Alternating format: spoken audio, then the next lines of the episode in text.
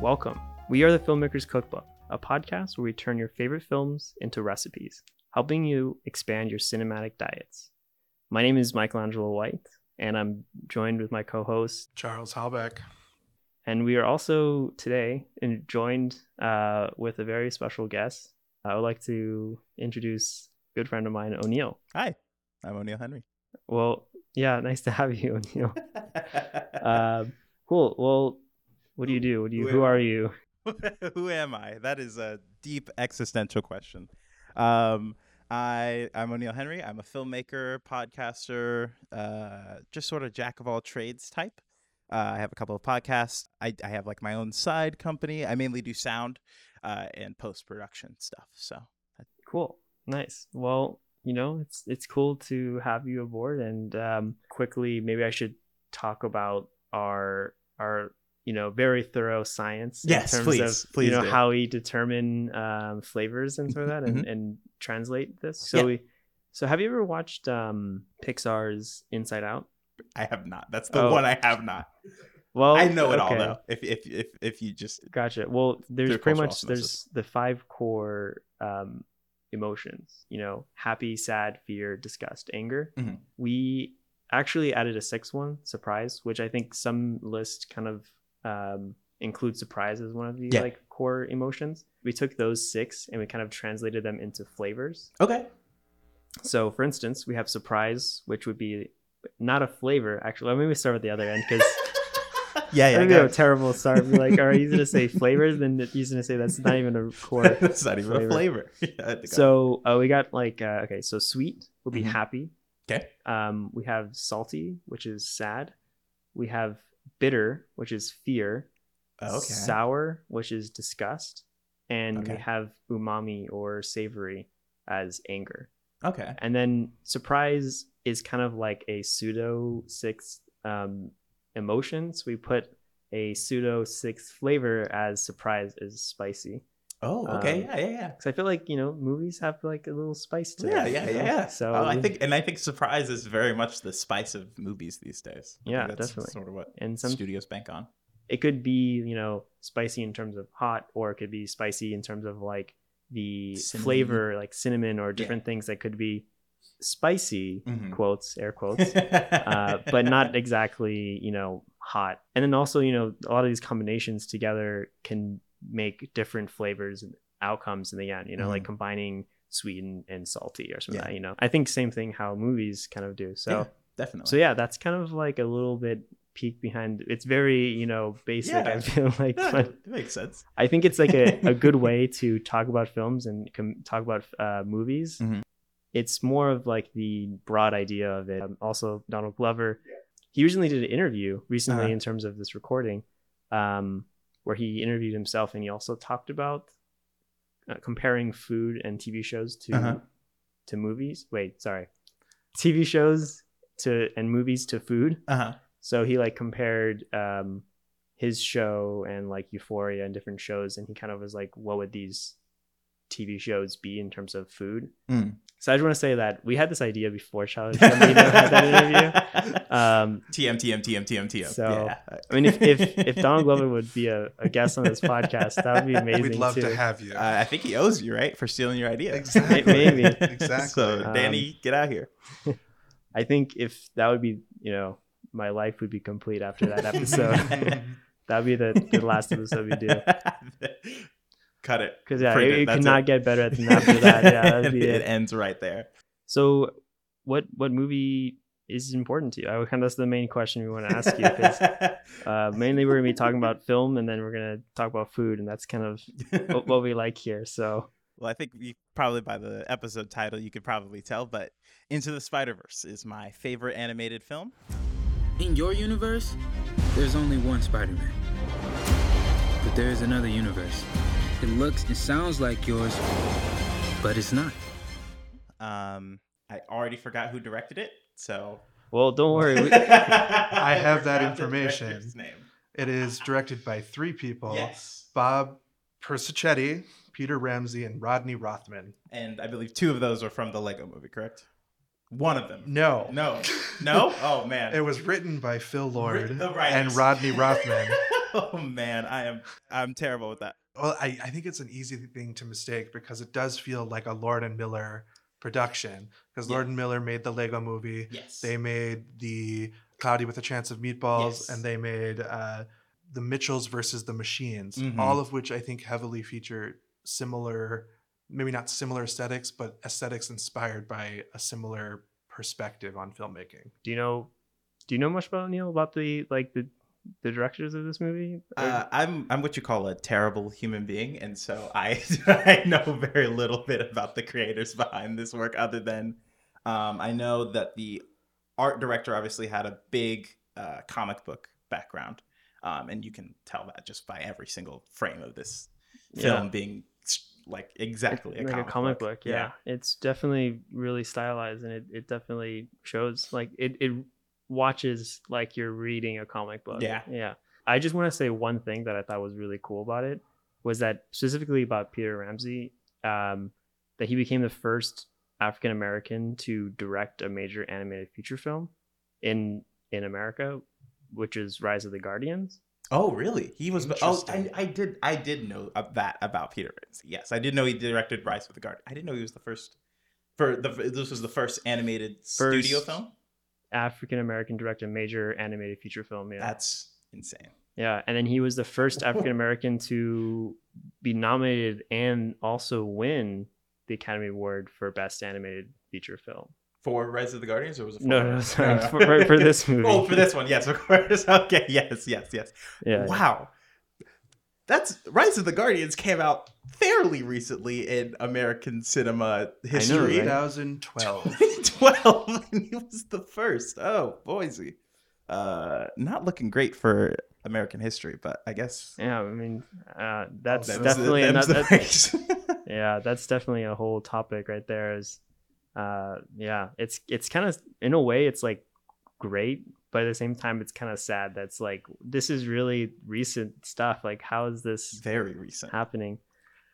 and featured no people of color as part of the main cast. in rise of the guardians oh mm-hmm. yeah yeah no no no you you only get one Wait. you get one Rise of the Guardians is like It's you about mean Santa Claus. it's about yeah No, it's- jack frost well, and Santa Claus Avengers, and- the holiday special. it's the Avengers holiday special. He does. That is actually kind of a through line. Is he does do a lot of the uh, what is it called when you have multiple Ensemble char- films? ensemble films? Mhm. Yeah, it's very Yeah, I mean, I this is definitely one of those as well, right? Yeah. And they're also kind of like, I mean, superhero e kind of as like action Mhm, kind of. definitely. So, you know, yeah. So I guess, but you were saying that director isn't really the main thing. Well, Shay. now that you've brought that up, which I didn't know because I also am a terrible person apparently. Yeah. but one of the things that is kind of key to a movie like this is being able to introduce characters very quickly. Mhm. And he clearly has shown talent at that on multiple movies now. So, Yeah. um, yeah, I mean, this movie lives or dies on you being able to form an immediate connection with like six characters. Yes, I. I if we are we just hopping into the movie, or did you want to get like a brief? We should probably yeah, we should probably it. introduce the movie. Yeah, yeah, yeah. the movie is Spider Dash Man. super speed Yes. spider dash man. Spider Dash Man. No, Spider Man into the Spider Dash verse. I mean, Uh-huh. Spider Verse, excuse me. It was released in 2018. Uh, and the IMDb summary is Teen Miles Morales becomes the Spider Man of his universe and must join with five spider powered individuals from other dimensions to stop a threat for all realities. Yeah, Yep. Yeah. That, I mean, that is the that IMDb. that's Yeah, yeah, yeah, that's Spoiler-free. good- That's good actually summary. pretty good. Yeah. Mhm. yeah, yeah. Uh, it has a rating of 8.4 out of 10 on IMDb, Such which a is spectacularly high. Yes. and it is the 198th movie on the movie meter, which is pretty high for, Mhm. for IMDb movies. Uh, and then I also have the Rotten Tomatoes summary, if we would like that, Sure. which is bitten by a radioactive spider in the subway, Brooklyn teenager Miles Morales suddenly develops mysterious powers that transform him into the one and only Spider Dash Man. When he meets Peter Parker, he soon realizes that there are many others who share his special high flying talents. Miles must now use his newfound skills to battle the evil Kingpin, a hulking madman who can open portals to other universes and pull different versions of Spider Man into our world. That's a, a little more bit spoiler. Yeah, a little bit spoily. Yeah.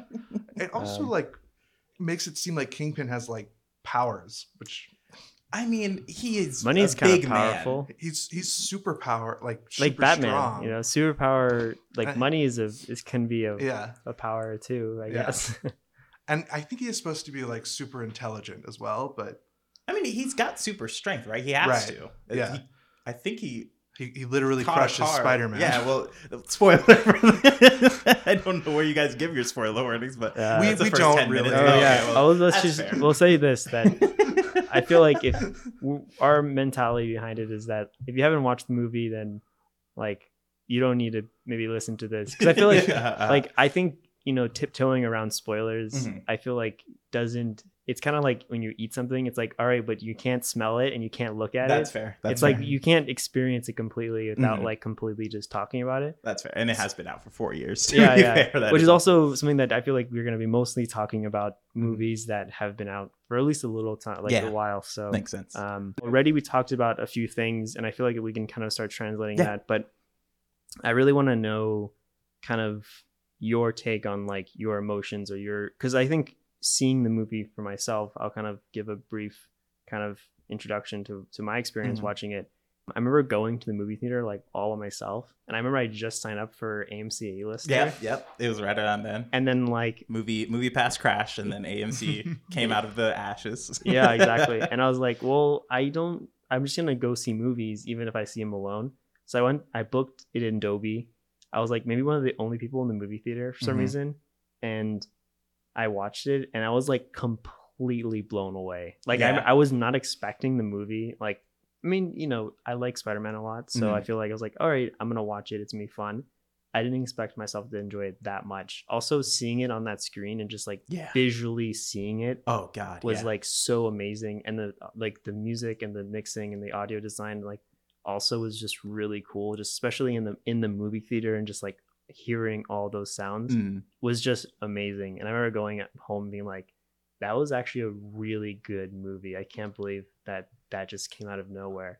The music especially i could do a whole we could do a whole other hour just on the music alone from this film because it's it's a banger. But yes the the theater experience was probably one of those once in a lifetime things. Also just in the context of 2018 we had um, black panther at the beginning of the year then we had infinity war middle of the year. And then we had this movie at the end of the year. So 2018 was like just a banger for uh, the theater experience for superhero movies.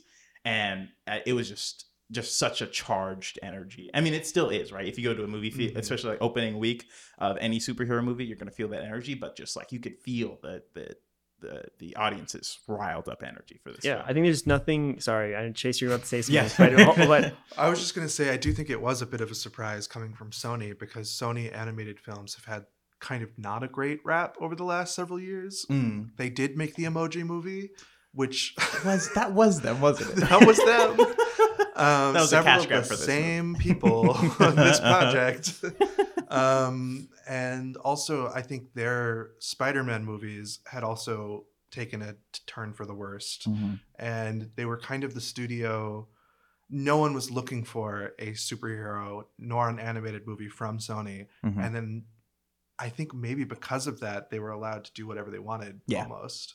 And that allowed this group of people to make what is, I think, objectively one of the best animated and one of the best superhero movies separately uh-huh. of all time.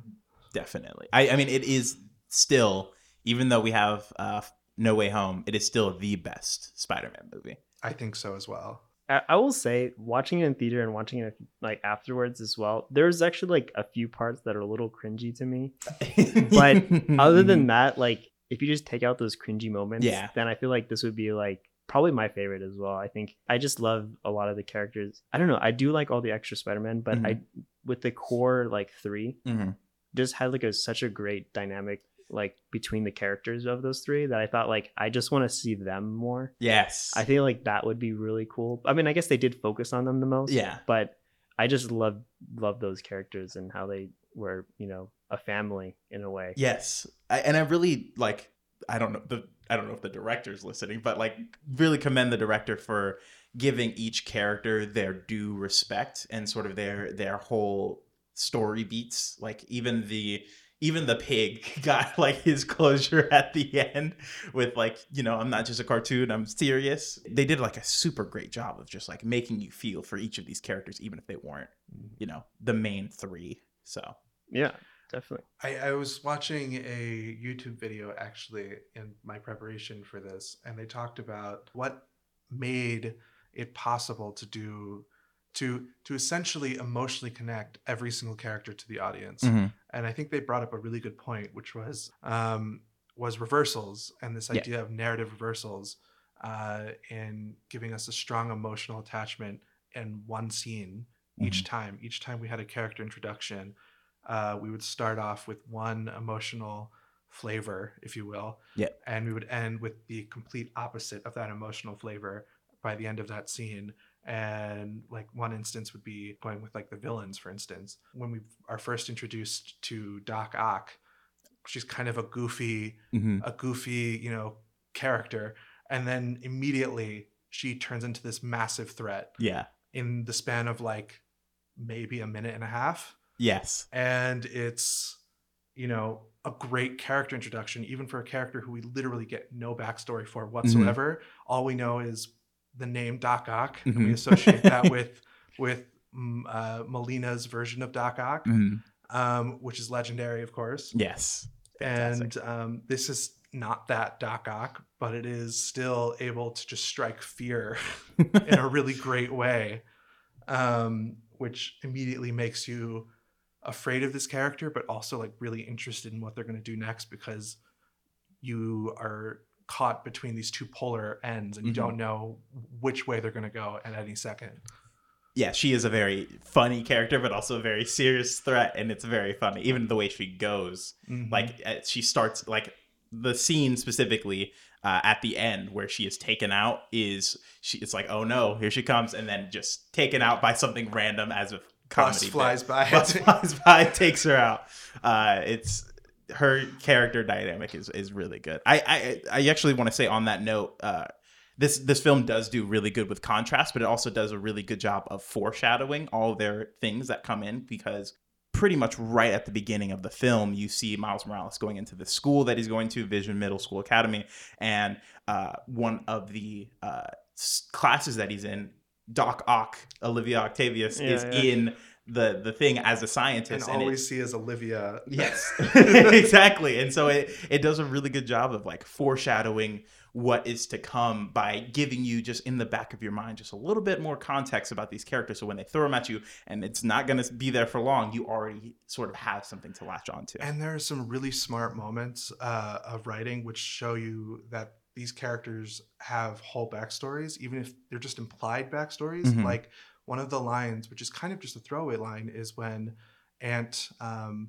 May just says, "Ugh, live." yes, exactly. And with that just one line, you know that they They've have had a whole but, it- backstory. but even then, the foreshadowing was that she says, "My friends call me Liv," so you could Mhm. automatically infer that they were friends at one point, Mhm. and that's just and an that's just a amazing. half a second line. Such good writing in this film. Um, I mean, I kind of think they almost reinvented CGI animation, Yes. pulling from older styles of animation. Uh, and I, I kind of think there's kind of two wings of animation right now. There's like the UPA style, which is like from the 1950s, which is all about abstraction. And it's like literally like shape people Yeah. um, moving about in weird ways across the screen, all hand drawn. And then you have kind of the Pixar Disney animation, which is going as far in the realism direction as possible. Mhm. And this one has somehow managed to take The Z l- axis. the- exactly, uh, but like accomplishing both ends of that at the Mhm. same time through a combination of you know really good standard CGI realism animation Mhm. with great character design and then also the brilliance of the added hand drawn um, bits that Yes. they added after that part was already made which i think is what the genius of this film is it almost it almost reminds me of oh, what's that edgar wright film shoot Oh, oh, uh, Scott the Pilgrim. Dead. yes scott pilgrim The Scott Pilgrim versus the In- World. It does have that. he's- Oh yeah, he's- that's yeah. that makes more sense. live action and comic book Yes. yeah, like, yeah. comic book uh, aesthetics in a really intentional way Yes. and this one i think does it even better than that. Yeah, because it it's it adds a story element too. Yeah. Like even with Mi- Miles Morales being at a different frame rate, I believe, right? Yes, that's For- the other thing is their their play with frame rates was something that they got a lot of flack for when they were blasting out trailers, but like it plays so well with all these other characters and how they each character has like a different frame rate and animation style. The uh, Peni Parker, the Japanese uh, character, uh, is like yeah, this anime girl, and then you have the pig, which is like a, a cartoon, and then you have um, Voiced beautifully. by Jonathan Mulaney.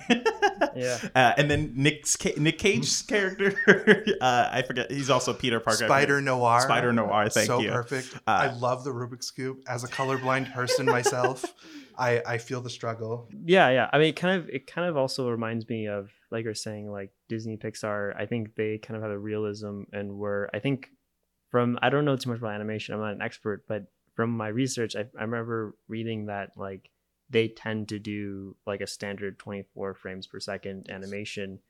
But it kind of reminds me how they did this movie how like japanese animation does Yeah. where they have like a On the twos. variable Mhm. frame rate for different Mhm. parts Yes. which uh, is really interesting. And it kind of like it's an American film. I guess kind of is it because Sony technically is a Japanese That's- company. Yeah, that's that's fair. It is. Well, it was, ba- but the the studio was Sony Animation, which I believe Which is, is in Culver City. Culver City. Yeah. so that yeah. that is. I mean, as American as you get, but I'm. I mean, I haven't looked at who like what what I kind mean, of artists the, were the on. team. The It's- team is all American. It's all American. Yeah. But okay. I mean, technically, I feel like the company. So maybe there's like a little bit of a hint, like oh, Maybe. maybe, there's like a Yeah. some kind of draw to Japan. But yeah, I was really interested that like it is like a step away from that traditional American animation style. Also adds a really cool like replay value, I guess, in a way. It- like you know, you don't just watch the movie and just go home and you never want to watch it again. Like you, can want to watch new it. details Yeah, every yeah. time. There's one scene that me and my friend love so much. Is it's it bagel? Bagel, thank you. Yes, okay.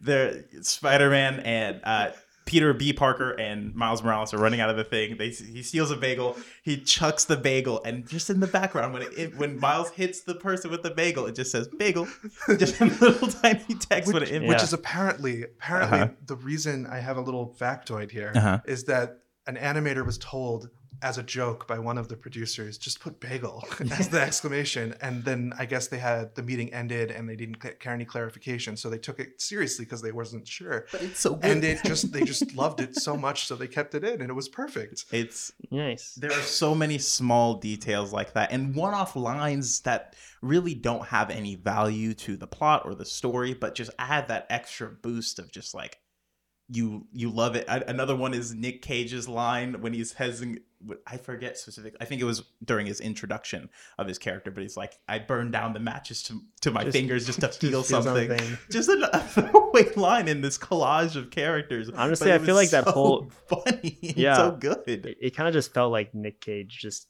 being himself in the the audio booth, just like saying random things. oh yeah Some of that is just the joy of having five years to work on something. yeah which Oh, is yeah, yeah. something that the rest of the film industry doesn't really have the luxury Mhm. of typically unless you're working on something wild like, like Yeah. i don't know like I mean, in in live action, I don't think anything would get five No, years unless it was typically tabled. not Yeah, like like there's like boyhood who filmed over a 20 yes. year period and I don't think they have throwaway lines. In and they they well i think they have some level of experimentation but not much not Mhm. as much as what animation does which is literally you have people who are able to sit there and spend five years debating a perfect angle on a on a frame and i feel like this movie Mhm.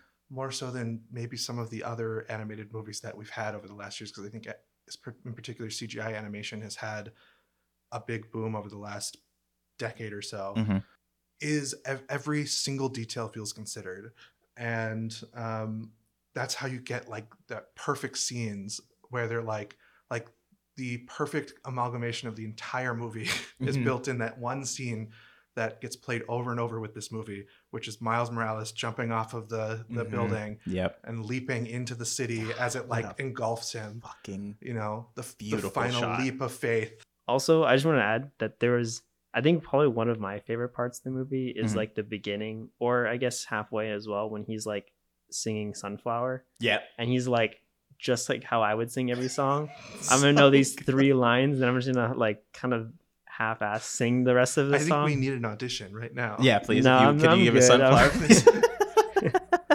and and the ultimate message, I guess, of the the his, his final lines are anyone could wear the mask, right? So it, it does having Peter Parker or Miles Morales or whoever actually feel like an actual person. I think is probably the greatest feat of this because up until then, it still all kind of felt super superhero-y if that makes any sense where this is a person who is above and beyond who is not a regular person. You cannot compare yourself to. I i, I think even in marvel up until now we have not felt that level of humanity in these characters until i think this film. Because there i mean even like his uh what was it? Uh, he's in they're in the laboratory and, and he's stuck to the thing and he's like how do i how do i how do i relax? I gotta sing to myself. And then Yeah, eventually he falls instead of catching himself because he catches himself up in his own singing. Uh, just like little attention to details of that. Like yeah a normal person would make a mistake here.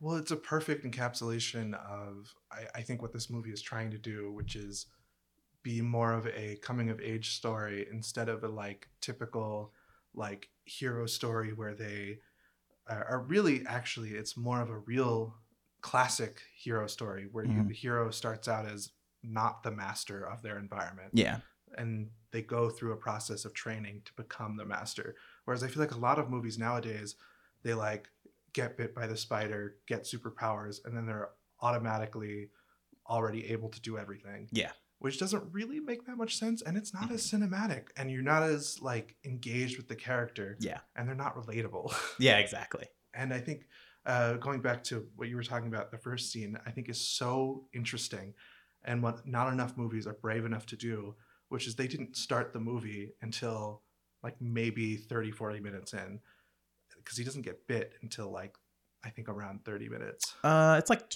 20ish i, would, I, think wouldn't say the it's movie's that actually far the movie's actually not that long. Right? It's- It's, like it's an hour and a half. long. So it- yeah But a big portion of it is dedicated to him before he's Mhm. even attempting to be Spider-Man. yeah and Yeah. that is i think why we feel so connected to miles because we can relate to him and all of his struggles yeah. personally Mhm. Also, like when he finds out that Prowler is actually his uncle, like you, it felt. And I remember in the movie theater when I first watched it, I was like, "Oh no, that's his uncle." Yeah. like, that's because like you get to, you see that relationship. Like he's, you know, likes his uncle more than his father in some Mhm. ways, and like he has a really close connection, and then like it's like his person you can always go to. Yeah. And then after a point where he becomes Spider Man, he finds out that they're actually enemies. It's Yeah. kind of like devastating to him and the viewer who's watching it. What is he gonna do? It's his uncle. and then it doubles down and cyc- circles back around to that classic Spider-Man story because his uncle is killed in front of him, um, much like your classic Uncle Ben. But there's still that complicated relationship where uh, he was a villain, and then you lay on top of that his father, who is a police officer, and also. Uh, you know, anti Spider-Man vigilanteism, that kind of deal. I actually do really quick want to talk about I, I read um I read a whole bunch of like reviews of the the film. I was trying to find like negative reviews to see if there's like a contrast because I love this film. so, so was i Yeah. I, I, I found one I found I also found only one that had any like actual cruft to it, um, and that was sort of on the the cultural side of of that, which I can get into in a sec. But I do think it was a smart move to have uh, Miles's dad be a cop because it does sort of play into that uh, you know that cross um, cultural touchstone of you know uh, sort of like uh, BLM and Black Lives Matter and uh, sort of the ACAB movement and all that stuff, the defund the police, but also that just sort of inter relationship between Spider-Man and police. That sort of like you know, um, I think that plays well with the also interrelation between uh, people of color and the police. Um, but to cycle circle back to the the um, main critique that I read of this film, which I think holds some value, is that in the comic book Miles Morales, uh, they put a little bit more emphasis on his cultural identity, where I don't think that plays in this film. I will say that wasn't the point of the film necessarily, which I get. Um, but I do think that like we see sort of his uh, culture at the very beginning when he's walking through the neighborhood on his way to school and he like has those interactions but we never see those specific interactions come back. It's uh, after he becomes spider-man he lives in the spider-man world and is sort of disconnected from his culture. You know how does him being a, a, a black latinx person affect how he is spider-man? I don't think we ever see that Yeah. other no, than obviously know, the way yeah. he dresses the music he listens to that sort of thing which i still think is important because uh, that's why i relate to this movie so much it's like Mhm. yeah that's the music music i listen to yeah that, those are the clothes i would wear if i were spider-man with the hoodie and all that stuff like it's great but i do think we do lose a little bit of that after the first act Do you think it comes up as like slightly shallow or just something that they couldn't touch upon in the time frame? I j- with how delicately crafted this film is, I do think it was just something that was Missed. missed. I do think that like they put so much attention to detail in all of these other characters and all of these other aspects, but they forgot to put in the thing that makes Miles Miles. hmm So I mean, I think we get a sum total of one line of him speaking Spanish, one Mhm. line from his mother. Yeah. And we never see that ever, that side of him ever again. Yeah. We see a little bit of like his African American side and the Brooklyn side mhm, and the like teenage youth perspective Mhm. from a person of color side. But it's all kind of referential. It's never yeah, explicitly talked about yeah, which I think is it, there is something sort of interesting there because uh, I think they're clearly hinting at a lot of of, of things Mhm. between the uncle, the father, Yeah. uh, Miles himself, uh, the students that Miles interacts with at the like Visions preparatory Yep. um, school. Uh, and then also the minor glimpse we get of his old school. Yes, the very small glimpse that we get of his old school, which I think there was one character at the very beginning uh, that he had like an interaction with that I kind of wish we had gotten back to because it was like a romantic connection that we never circled back around to. Maybe Oh, we'll yeah, circle back yeah. around to it in the second movie, but that was like such an interesting thing. I was like, because I know that Spider Gwen's also in this, so there's gonna be like a little conflict there, but I mean, there wasn't. Um, we Yeah, never yeah. we never circled back around to that. I so. also thought it was interesting. I don't know, actually, maybe correct me if I'm wrong, but the the school he goes to, like the academy, isn't he like the only person of color in that in that There school? were no, few there were a few others. others, and his roommate is Asian. yeah. That's true. Um, But that was another thing is we don't ever, unlike like say the Marvel um, Mhm. cinematic universe version, the live action with Tom Holland, Yes. who we do see him interact with his peers. We never see him really interact with his peers other than like them talking about him behind his back. Yeah. which is Uh, unfortunate, I think. Well, I think that sort of plays into his isolation, like the the isolation he feels, and then uh, at the Mhm. end when he finally like talks to his roommate, I think that's supposed to be like him accepting like his situation. And maybe we'll Mhm. get that in the second one. I th- I think so. I Or think we have to, one. or the third one because there's, But there's two, the two parts the second so- one. Oh, is there? maybe, yeah, it's- maybe it's they're part one gonna. and part two. I I could already uh, go ahead.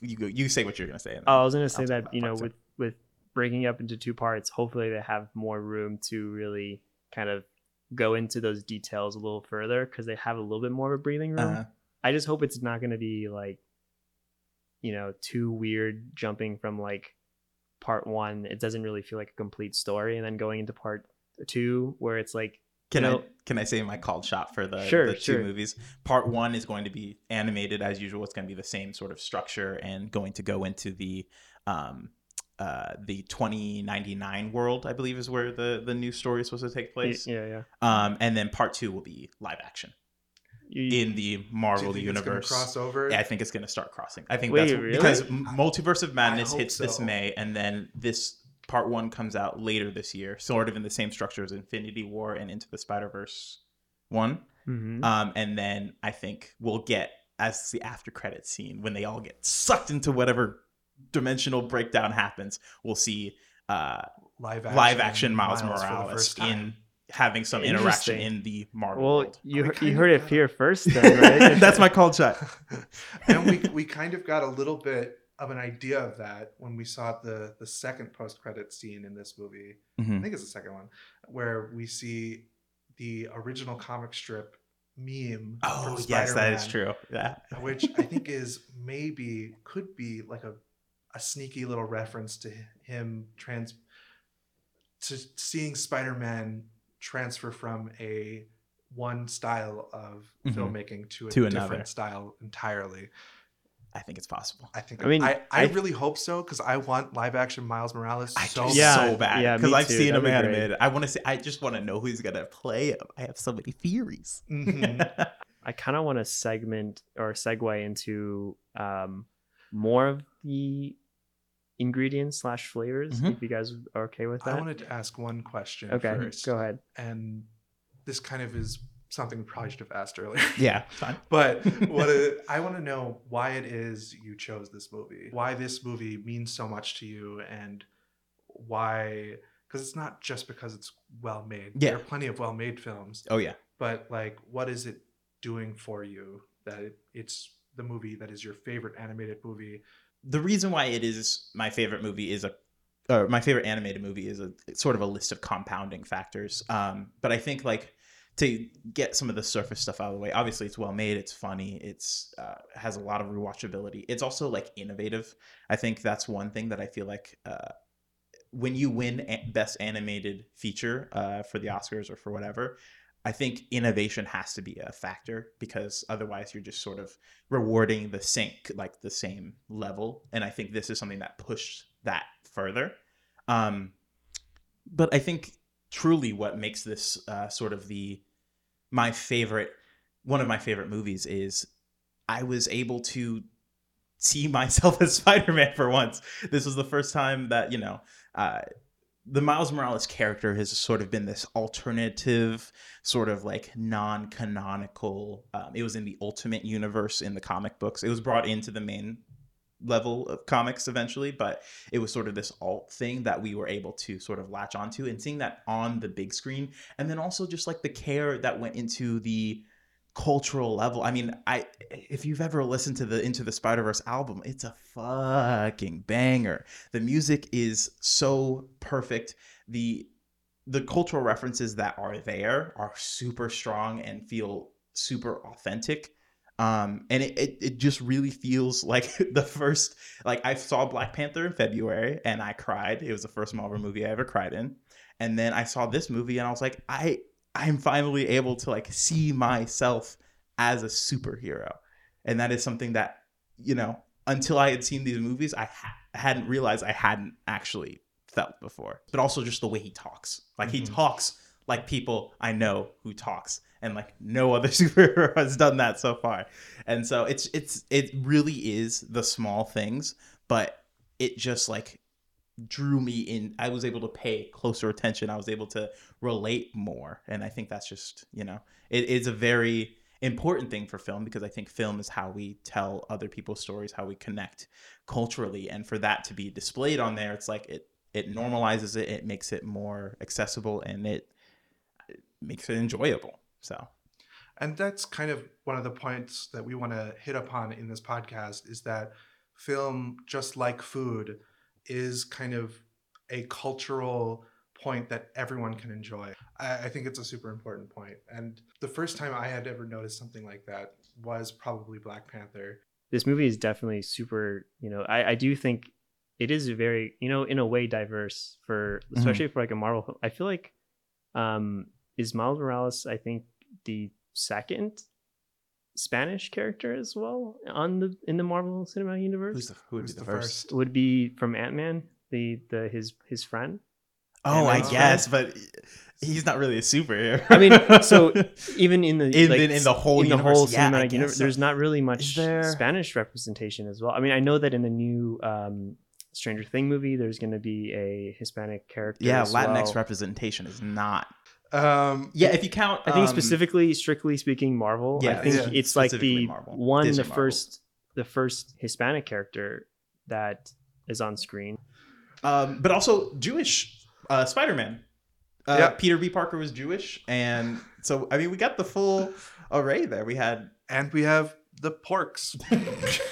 Yeah, you know what? I need to go back and watch the movie again because I wonder if they do make a joke about the P- Peter Porker and uh, Peter B. Parker if they have any. Uh, pork oh, I didn't even think one, about right? that. That's whole- that would be very funny.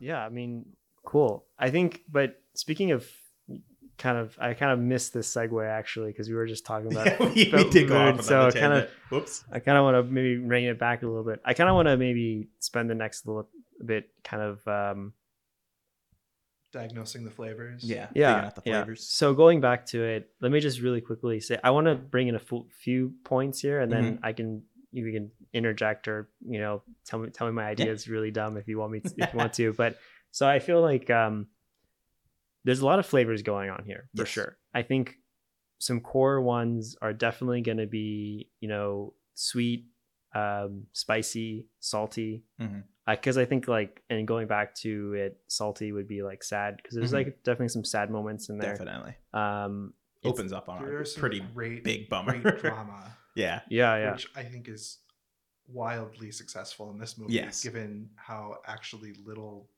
development we get. hmm Other yeah. than Miles, Miles has maximal development. Yeah. yeah, yeah, he's but everyone else just has like Is one scene where yeah. they develop. hmm Definitely a lot of happiness. There's a lot of lot of sweetness going on in here, and there's also some spice um, with some surprise. I I- feel like, especially with introducing all these Spider-Men into the the Mhm. movie as well.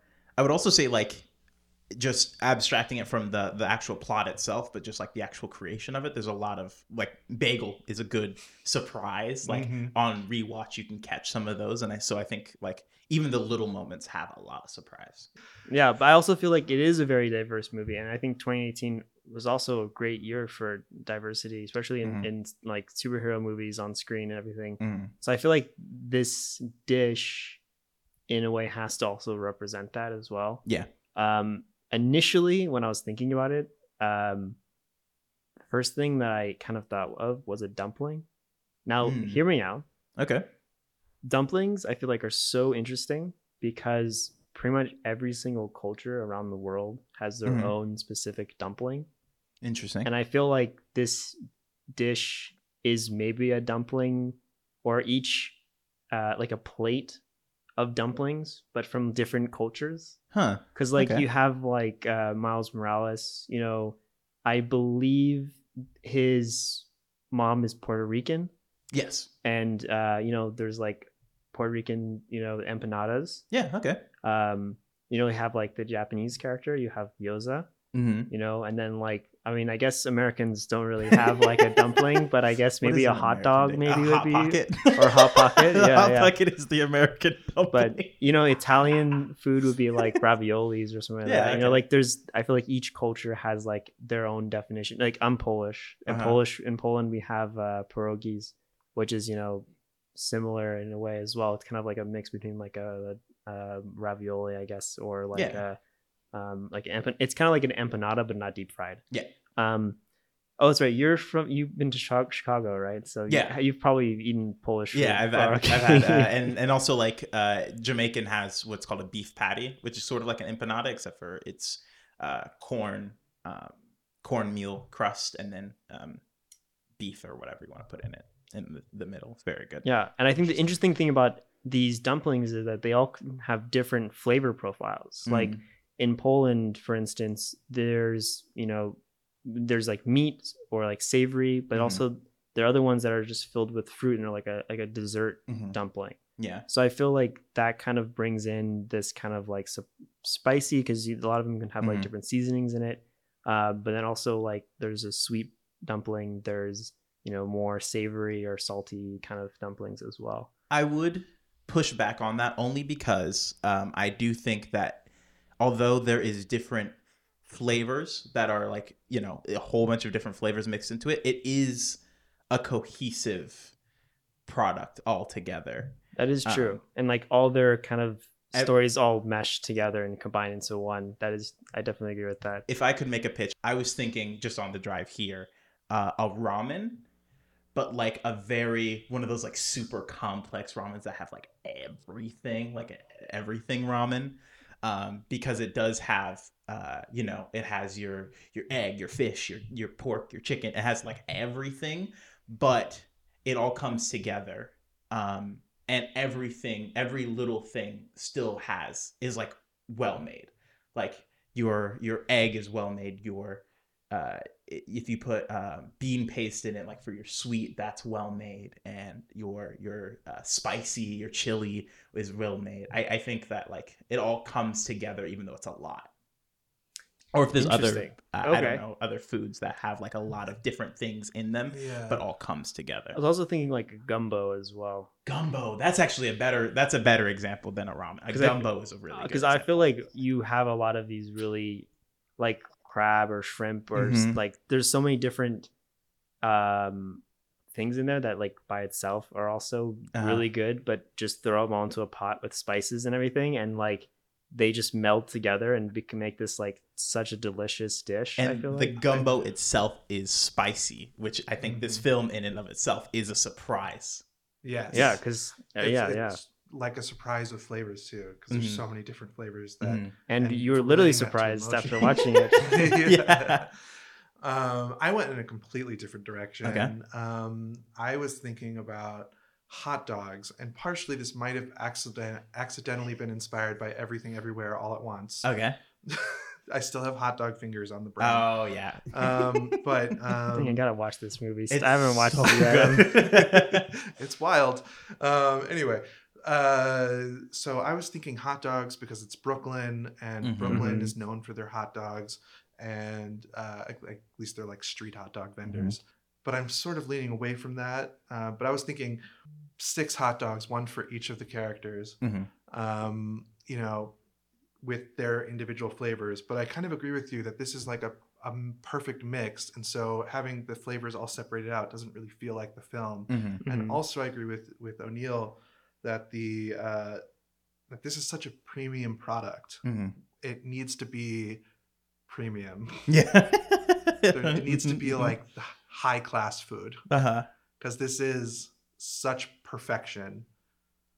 but it, it also feels like something that you can watch and be like wow that's such a great product Uh-huh. but then also come back to it year after year Uh-huh. kind of like going back to see your grandma Yeah. and like having a home cooked meal and like having that like wow this is like my Uh-huh. family this is my culture yeah. what i do feel like going back to gumbo or something like that like it Mhm. kind of has that like that's why i also saying dumplings because pierogies was that for me Yeah. like going and going for every holiday my mom would make pierogies and like it has like that cultural flavor in a way to it which yeah. um i do feel like again i'm maybe starting to push more of this gumbo I. I, I really, I I, really am like feeling the gumbo. gumbo Yeah. because uh, it, it is also sort of a, it can have lobster and it can also have crawfish. Like it can have that high quality, it's high concept, but it's still accessible. And I Mm-hmm. think that's another thing is like, this is a very well made and artistic film, but is also the most accessible. like for I, I, my mom loves this movie and she Mhm. hates animated movies. Like it is like a widely not accessible. elitist. Yes, exactly. Right. It's not elitist, but it is high quality. Yeah. I, I just I think what I was touching upon is the precision of it, Mm-hmm. and I I feel like the food needs to like well gumbo express can definitely get like you can Yeah. there's definitely a clear difference between like you can make really bad gumbo even if you put the best ingredients Uh-huh. in there um you know It requires everything in perfect balance, which Yeah. I think and that is is very that is a really important thing because you don't want to have like too much spice or too Yeah. Mm-hmm. too little spice or you know like the amount of time you cook it or you know even like adding in the seafood and like you don't want to add you don't want to like overcook it and Mhm. kind of just ruin it. I think there is a really fine balance uh, of it and between how you make the dish. And I also think in the same style as gumbo, it is a communal Mhm. food. It's like a communal make, and I think when you have all these different cultures being represented in a film like this, it does have sort of that communal feel of like everybody gets a, a, a seat at the gumbo table. Come on, sit down. You know. Yeah. And so I think that also uh, definitely has that in this film. yeah, it's definitely, you know Oh man, I lost my word. I was I was I think I was going to say like it's very stylized. What was I going to say? Oh, man, I don't know. I totally just I totally just blanked out what I was going to say. Whoops. Well, cutting that out. But well, there's sort of like a Creole nature nature to this food as well, which I think also translates to this um, to this movie, which is this like cultural mashup Mm-hmm. of so many different influences from you know in this movie everything from japanese to 1950s noir to to the like contemporary youth street culture Yeah. you know like there's so much going Yeah. on and and a lot of creole foods have that in them as well because Mhm. they are literally mixes of different Exactly. cultures all happening in a single pot So yeah, so do we have any idea of a name for the dish Oh, I didn't know you guys come up with a name. oh, you, What's it? we try to. usually a pun Yeah, not necessarily clever Give me a sec. the gumbo verse. Into the gumbo verse. that is also something I was thinking about. Spider Dash Man Into this gumbo dash verse. Is there what what other foods are in, like actually in this movie? There's bagel. That's a classic. bagel. Bagel. We should put like little bagel chunks. little bagel chunks in the it. I mean, yeah, you can do a side of side of bread. hmm Is there Mm. going to be pork in this? Ooh, well, sausage. A little bit of a little bit. Uh-oh. Peter Listen, Porker. Listen, Sorry, the man. pig is actually a spider who got bit by a radioactive, Radioactive pig. So he's actually a spider if we really want to. Yeah, true. True. I mean, you know, I feel like um, we could just call it Peter Porker Gumbo. Peter Porker gumbo. I feel like because then it'll be a question of like, did Peter Did Porker make make, it? it, or is he it? Or an ingredient of it? I love that. That's very good. Uh, I think you know, sim- that could be it. You know, Peter but- Porker gumbo verse. Yeah, Peter Porker Into the Gumbo. gumbo verse. Into the gumbo verse. Uh, You know, I overall I feel like this movie is great, and now I I want to both rewatch this movie and also eat gumbo tonight. yeah. So, might be a might be a gumbo night and a rewatch. any last things you want to say about the movie, or or like things you haven't said yet? Um, Um, if I am correct about into the what is the the new the new Spider-Man movie Across called? the Across the Spider-Verse? Spider-Verse Part Two, I will be expecting my paycheck, Sony. Um, but yeah, it was a, it's a fantastic movie. It's a great watch. Uh, if you haven't seen it yet, what the fuck are you doing? Uh, it's it's probably the most. I, I want to say it had some influence on where Marvel's going now. So just the success of the multiverse stuff must have led Marvel to where it's going now. So I haven't seen the new Doctor Strange yet, but when that comes out, uh, it, you'll probably be able to draw some comparisons there. Uh, but Into the Spider Verse did it first, man. it, it's been a pleasure to have you on, O'Neil. Oh, thank you. Thanks and, for having uh, me on. You know, where, where can we find you? yeah. what do you- Uh, you can find me. give- Uh, please give me your address. yeah, I'm in, uh, I live in Palms, Los Angeles, California. Now, um, I am. You can find me on my D and D podcast. Uh, you might be wondering how we got here. It's a Dungeons and Dragons podcast that is sound designed. Uh, you can also find me doing sound stuff. O'Neil Henry Productions is the name of my little little side production company, um, and probably just like in LA. I go to karaoke sometimes, so if, you, if you go to karaoke and just yell my name, you'll probably find me. What's your Nice. favorite karaoke song? Oh God, what is my favorite karaoke song? Uh, I like uh, Umbrella. Uh, what is it? Umbrella, Umbrella by, uh, by Rihanna. Rihanna. That's a that's a that's a Umbrella, class. Ella, Ella, Because eh, everybody gets into it. Everybody knows it. Gosh, Uh, Hundred I'm definitely more of a show tune guy at karaoke. but, you know, Do a I'm lot a of sit at the back and pretend I'm Simon Cowell kind of guy. Oh yeah, Yeah. do, the, do the judging. Give, Oh, I- give people little printout tickets to a flight to You're Hollywood. going to Hollywood. it's about a 30 minute drive. Come on.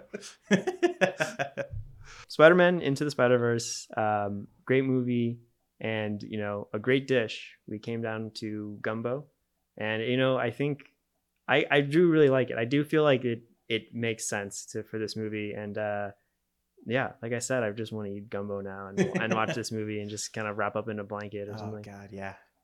Um, cool. Well, on that note, anything you want to say, Chase? Where, can we? You want to? Where can we find you, Chase? On this podcast. on, thi- on this podcast. All right. Until next time, everyone. That's a wrap. Bye bye. We need to work on our food. yeah.